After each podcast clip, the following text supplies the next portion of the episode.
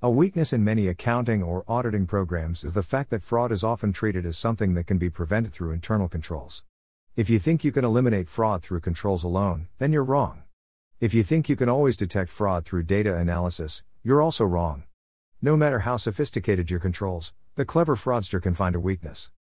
In addition to the individual seeking to get around controls, you may have management actively overriding existing controls. They have the ability to steal large amounts of funds at a high level by simply ignoring or ordering others to override standard procedures.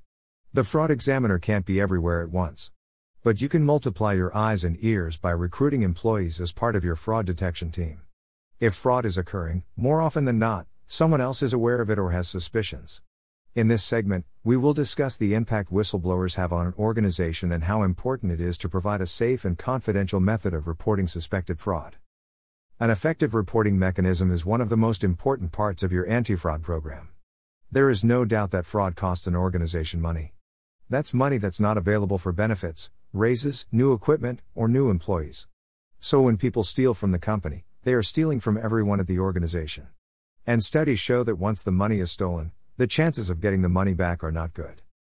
According to the surveys conducted by the Association of Certified Fraud Examiners, about half of fraud cases result in no recovery at all, and the remainder only see a limited recovery of the stolen funds. That is why it's important to emphasize that part of everyone's job responsibility is to watch for and report suspected fraud. The ACFE began the report to the nations on occupational fraud in 1996. It is issued every two years. The numbers are based on an extensive survey of ACFE members across the globe.